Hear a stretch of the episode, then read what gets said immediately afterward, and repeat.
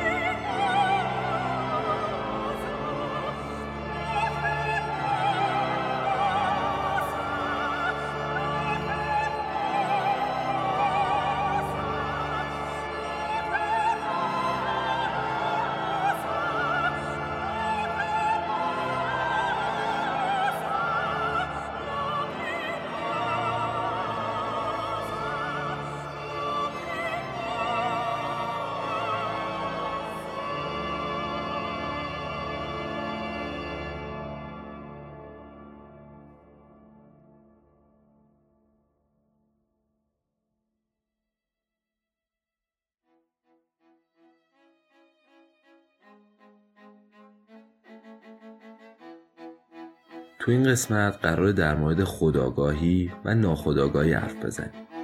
در مورد اینکه مفهومشون چیه و کلا چه تفاوتهایی با هم دارن. بعد از اینکه یکم از کلیات موضوع گفتیم میریم سراغ تأثیری که خداگاهی می‌تونه تو زندگی ما بزنه در آخر هم می‌خوایم از فروید و اثرش تو این بحث بگیم. با ما همراه باشید.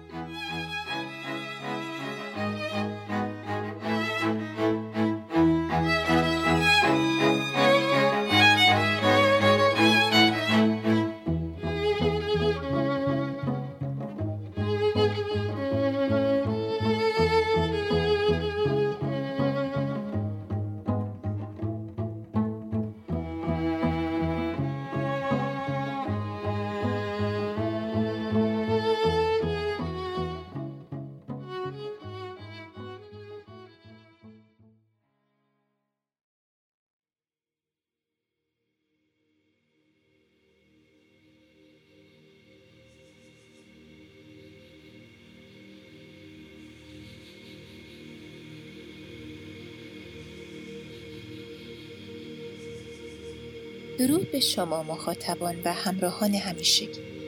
باعث افتخار ماست که ششمین پادکست اینستازی رو تقدیم شما می‌کنیم.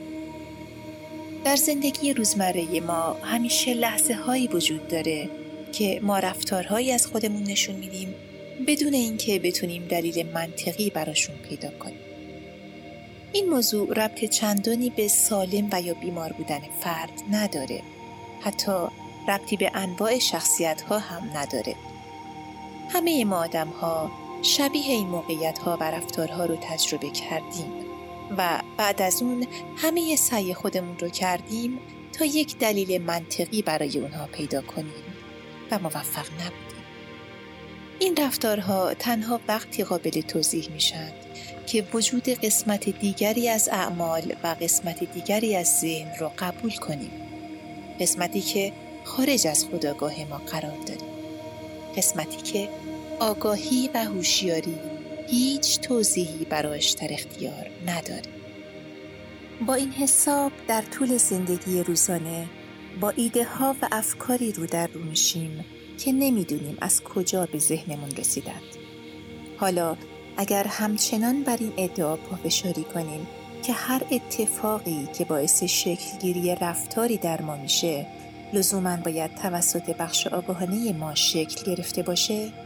دلیل رفتارهایی که به اون اشاره کردیم بی جواب باقی میمونه. ذهن ناخداگاه همون قسمتیه که برای توجیه رفتارهامون باید وجودش رو بپذیریم. این قسمت از ذهن از هنگام چهار ماهگی جنین و همزمان با ایجاد حس شنوایی ایجاد میشه. و تا پایان زندگی همراه او خواهد بود.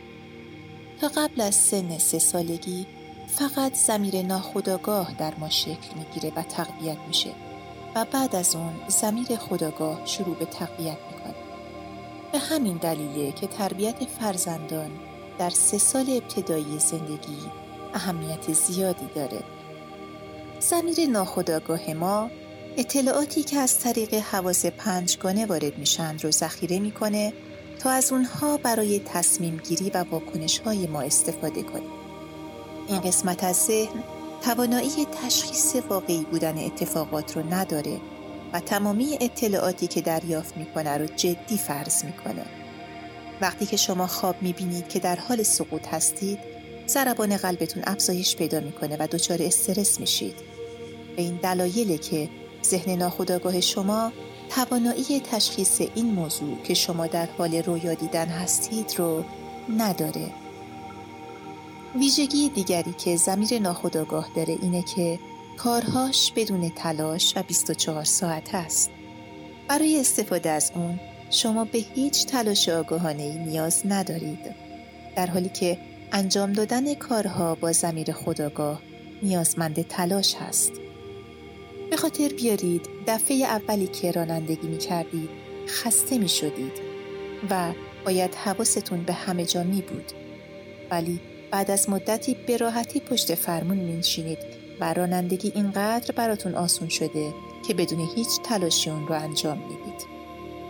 دوستان خوبم زمیر خداگاه ما دارای اراده است و زمیر ناخداگاه ما دارای قدرت وقتی زمیر خداگاه و زمیر ناخداگاه با هم هماهنگ باشند بدون اینکه دچار تعارضی بشید صاحب اراده قدرتمندی هستید که شما رو از سردرگمی نجات میده. اما وقتی این دو در تضاد باشند یعنی ناخداگاه شما به دنبال چیزی باشه که خداگاه و اراده شما به اون سمت نمیره دچار استراب و سردرگمی میشید. و احتمال بروز تعارضات در شما بیشتر میشه. بنابراین سعی کنید بیشتر در خلوت خودتون با وجوه پنهان وجودتون آشناتر بشید تا از مشکلات درونی جلوگیری کنید. از همه شما تشکر می کنیم که پادکست ما رو تا اینجا دنبال کردید. یادتون نره که ما رو به دوستانتون هم معرفی کنید. قصد ما همراهی شما تا دستیابی به آرامش در زندگی تک تک شماست. چون اینجا جهان آرام است.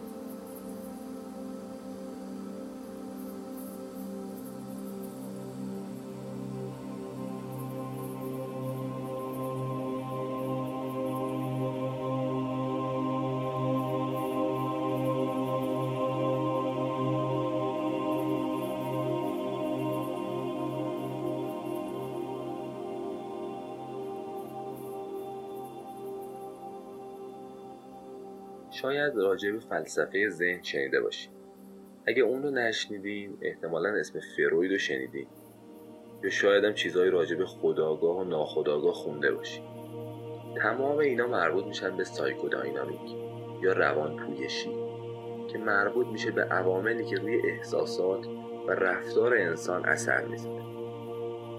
فروید معتقد بود که سه نوع مختلف آگاهی توی هر انسانی وجود داره.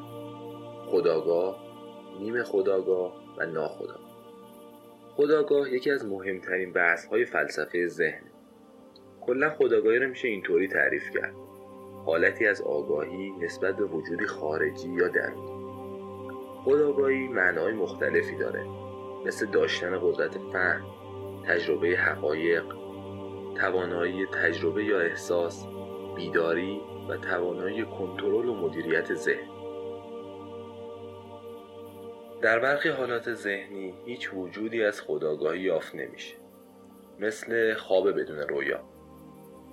اگرچه خواب بدون رویا و خواب همراه با رویا بسیار شبیه همن اما هر کدوم از اونها الگوی مشخص و متفاوتی دارن. تو خواب بدون رویا فرد زمانی که بیدار میشه معمولا افکاری محو و گسسته رو به یاد میاره. اما افرادی که رویا می‌بینن خاطراتی پیوسته و روشن و از خواب خودشون دارن. برخی مواد مخدر و داروها هم می‌تونن تاثیر قابل توجهی روی خداگاهی بذارن. همچنین گزارش های بسیاری از افرادی که یوگا و مدیتیشن انجام میدن هم وجود داره که تاثیر مستقیم روی خداگاهی اونها گذاشته. با وجود پیچیدگی معنا و مفهوم خداگاهی این باور وجود داره که همگی انسان ها به نوعی از اون اطلاع دارن و اونو درک می‌کنن. از زمان جان لاک و دکارت بارها تلاش شده تا به برخی سوالات اساسی در مورد خداگاهی پاسخ داده بشه سوالاتی مثل این آیا مفهوم خداگاهی منطقیه؟ خداگاهی چجوری به زبان مرتبط میشه؟ آیا خداگاهی رو میشه به روشی جز روش جداسازی حالت فیزیکی و ذهنی درک کرد؟ و اما ذهن ناخداگاه ذهن ناخداگاه شامل فرایندهایی در ذهنه که به صورت خودکار رخ میده و قابلیت اینکه در موردشون فکر کنی وجود نداره ذهن ناخداگاه انبار افکار، تمایلات، آرزوها و خاطراتیه که از دسترس ما خارجه. اگرچه این فرایندها در زیر سطح آگاهی هوشیارانه ما وجود دارن، اما به شکل مستقیم یا غیر مستقیم روی رفتار ما اثر می‌ذارن. شواهد تجربی نشون دادن که پدیده ناخداگاه شامل موارد مختلفیه مثل احساسات سرکوب شده، مهارت‌های خودکار، درک خارج از آگاهی، عملکردهای غریزی، ترسهای نهان و امیال ما. در حقیقت زمیر ناخداگاه مکانیه که همه چیز در اون ذخیره شده بدون انتخاب خودم همه اون چیزهایی که در گذشته ما وجود داشته و اکنون ذره از اون رو به خاطر نمیاریم و در ذهن خداگاه ما هیچ اثری از اونها وجود نداره. ذهن ناخداگاه مخزنیه که تمامی این افکار و خاطرات اونجا ذخیره شدن. زیگموند فروید مقوله ناخداگاه در فلسفه ذهن رو به شهرت رسوند. اون باور داشت که ناخداگاه به دو بخش نیم خداگاه و ناخداگاه تقسیم میشه. بذارید یک مثال بزنیم تا فلسفه فروید روشنتر بشه. کوه یخ شناور در آب رو تصور کنید. فروید بر این باور بود که اگر قسمت بالای کوه یخ که بالای سطح آب قرار می‌گیره را ذهن خداگاه در نظر بگیریم بخش عظیمی از کوه یخ که زیر آب قرار داره ذهن ناخداگاه ما رو تشکیل میده. و اما اون قسمت کوچیکی از این ناخداگاه که مدام به زیر آب میره و بالا میاد در حقیقت همون ذهن نیمه هوشیار ماست. افکار زمانی که در ناحیه ناخداگاهن اما سرکوب نشدن نیمه هوشیار تلقی میشن. بنابراین می‌تونیم بگیم افکار نیمه هوشیار قابلیت به یاد آورده شدن رو دارن و می‌تونن به بخشی از ذهن خداگاه ما تبدیل بشن.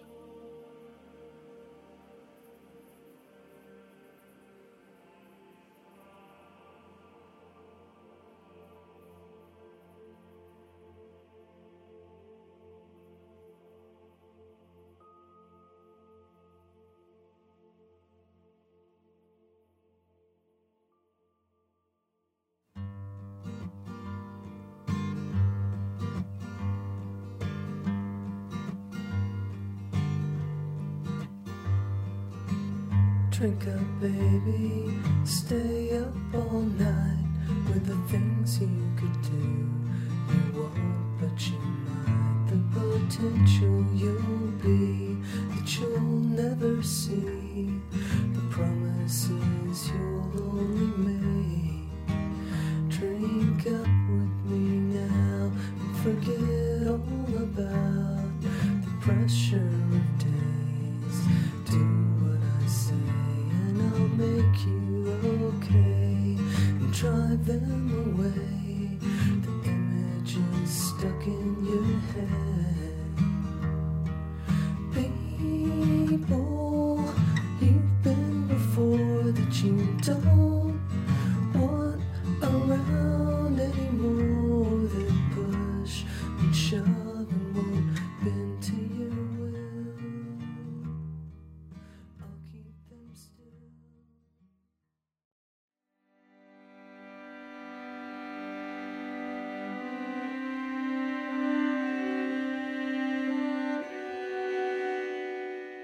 انگار رویا پردازی و اکتشاف انسان تمومی نداره.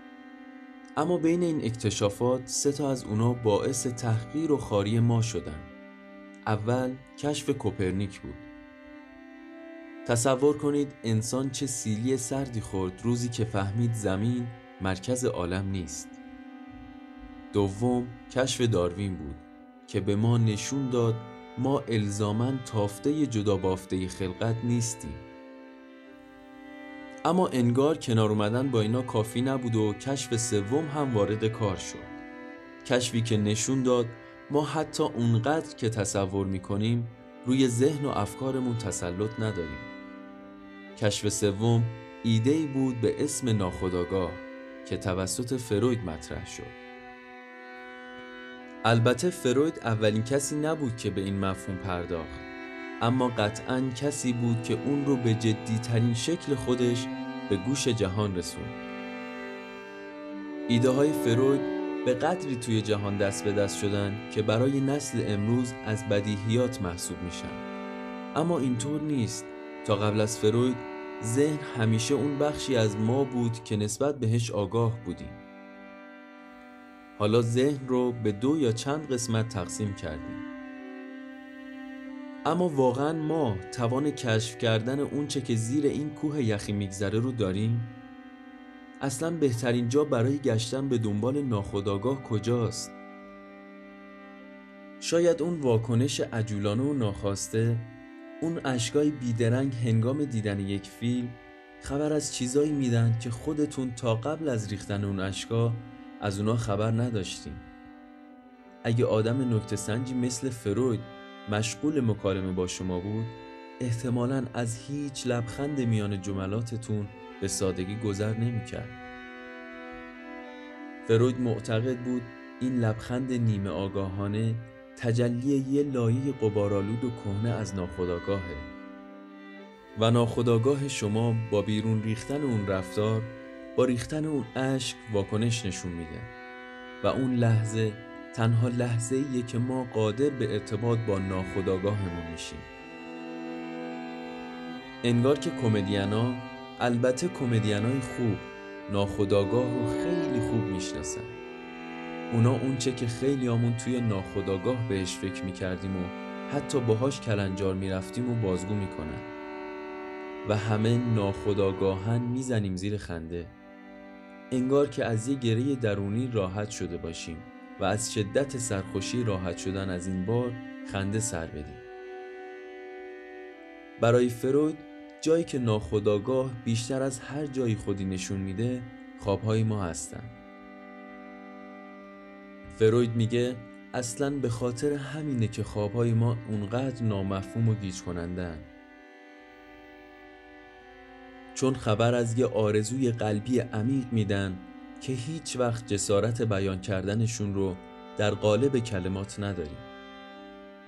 ناخداگاه ما تا حد امکان سعی می‌کنه خواسته هاش رو مکدر و پنهان بازگو کنه و این چیزیه که نشون میده ما پیچیده تر از اونی هستیم که فکر می‌کردیم. ژاک لکان روانکاو فرانسوی یه جمله معروف در مورد ناخودآگاه داره که میگه ناخداگاه ساختاری شبیه به زبان داره. البته این جمله نباید ما رو به اشتباه بندازه. این به این معنا نیست که ناخداگاه از کلمات و جملات برای ابراز خودش استفاده می‌کنه بلکه بیشتر اینو نشون میده که اون هم دارای ساختار و قواعد خودش هست دقیقا مثل زبان. نوزادی رو تصور کنید که مشغول گریه است. پدر و مادرش سریع به آب و تاب میفتن که یعنی این بچه چی می‌خواد.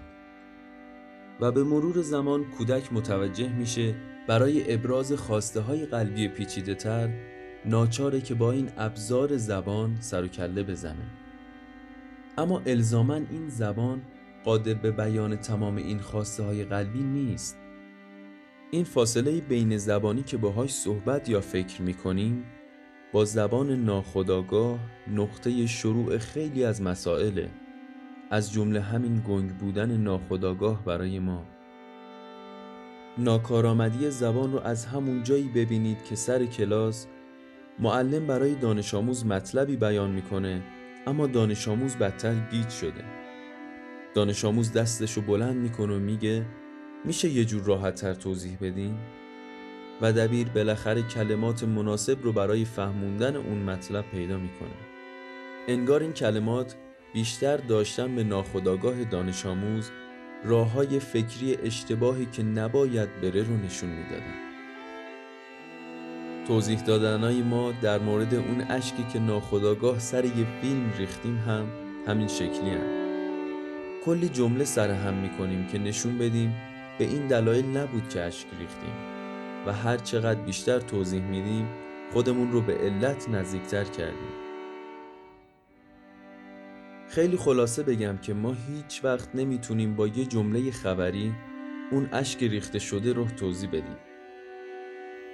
هر چقدر که بیشتر از گذشته و آدمایی که باهاشون ارتباط داشتیم بازگو می‌کنیم به علت اون اشک به اون فرایند ناخداگاه که باعث سرازیر شدنش شده نزدیکتر میشیم.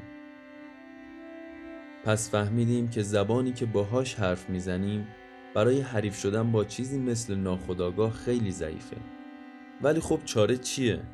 اگه بخوایم با ناخداگاه خودمون روبرو بشیم باید سریح ترین جملاتمون رو از تمام گذشته مرتبط و حتی غیر مرتبط سرهم کنیم اما بعد از این همه کنکاش قرار چی پیدا کنیم؟ یه حقیقت عمیق که قرار هویتمون رو بر اون اساس تعریف کنیم؟ نه همه این گفتنا و نوشتنا برای پیدا کردن حقیقت شاید تحمل ناپذیریه که توی هر رفتارم خودشو نشون میده و باید دیر یا زود یاد بگیرم باهاش زندگی کنم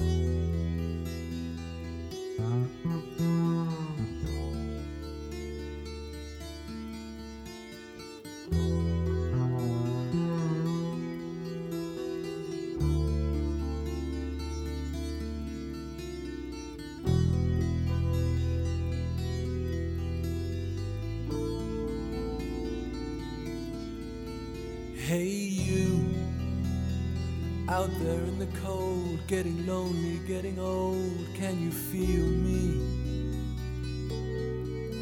Hey, you standing in the aisles with itchy feet and fading smiles. Can you feel me? Hey, you don't help them to bury the light.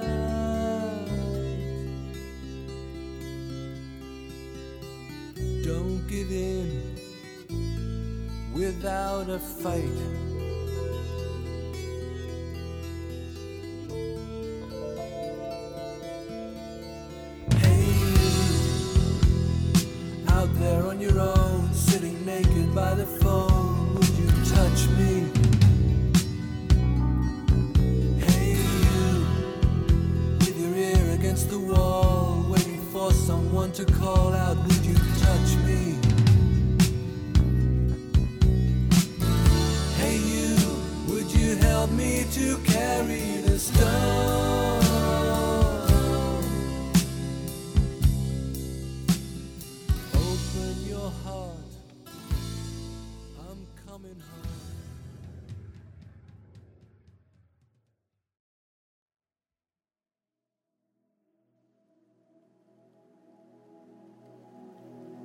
شعار سقراط همیشه این بود که خودت رو بشناس. خداگاهی باعث میشه که برای خودت و دیگران ارزش بیشتری قائل بشی. علاوه بر این فرد خداگاه از سرزنش خودش و دیگران دست برمیداره. این فرد یه روحیه و رفتار مثبت داره و تمایل داره به همکاری و مشارکت کردن. خداگاهی لازمه خودشناسیه. خودشناسی لازمه خود دوستیه و خود دوستی لازمه دوست داشتن دیگران. فرد خداگاه خودش رو می‌شناسه و می‌دونه که چه چیزی می‌خواد.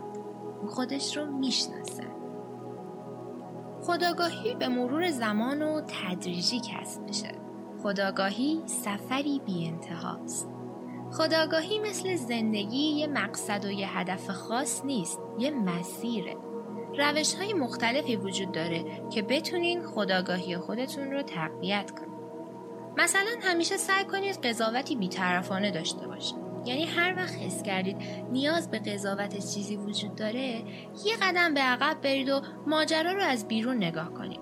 این کار اصلا ساده نیست اما خیلی خیلی ارزشمنده. و به مرور زمان می‌تونید به مزایای اون پی ببرید می‌تونید شروع کنید به نوشتن. یه بر کاغذ بیارید شروع کنید به نوشتن چیزهایی که می‌خواید و چیزهایی که نمی‌خواید. کارهایی که دوست دارید انجام بدید و کارهایی که دوست ندارید انجام بدید. برای خودتون بیانیه بنویسید.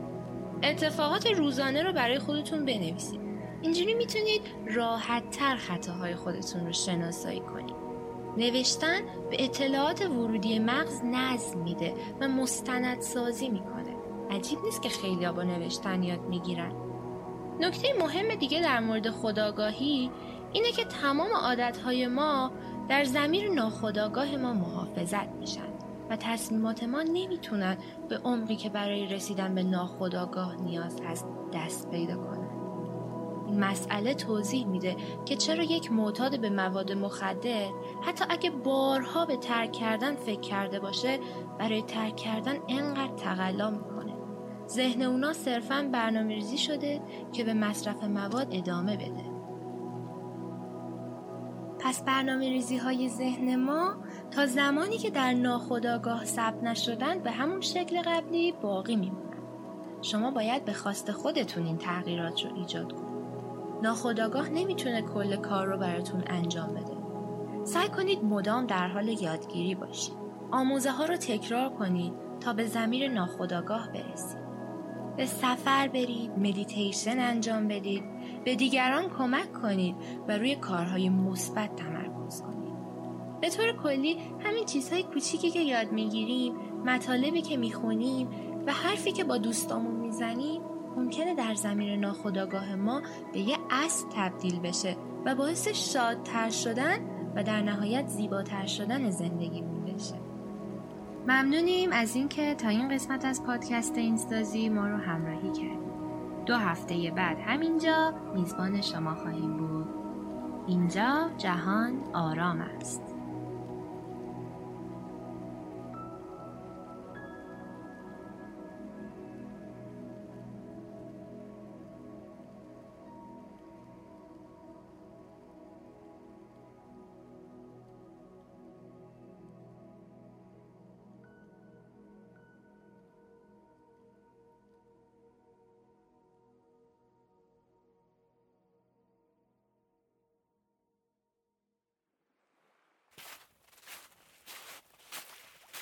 شاید بگید ما رویا پردازیم. اما ما تنها نیستیم. امیدواریم شما هم روزی به ما ملحق بشید تا دنیا متحد شود.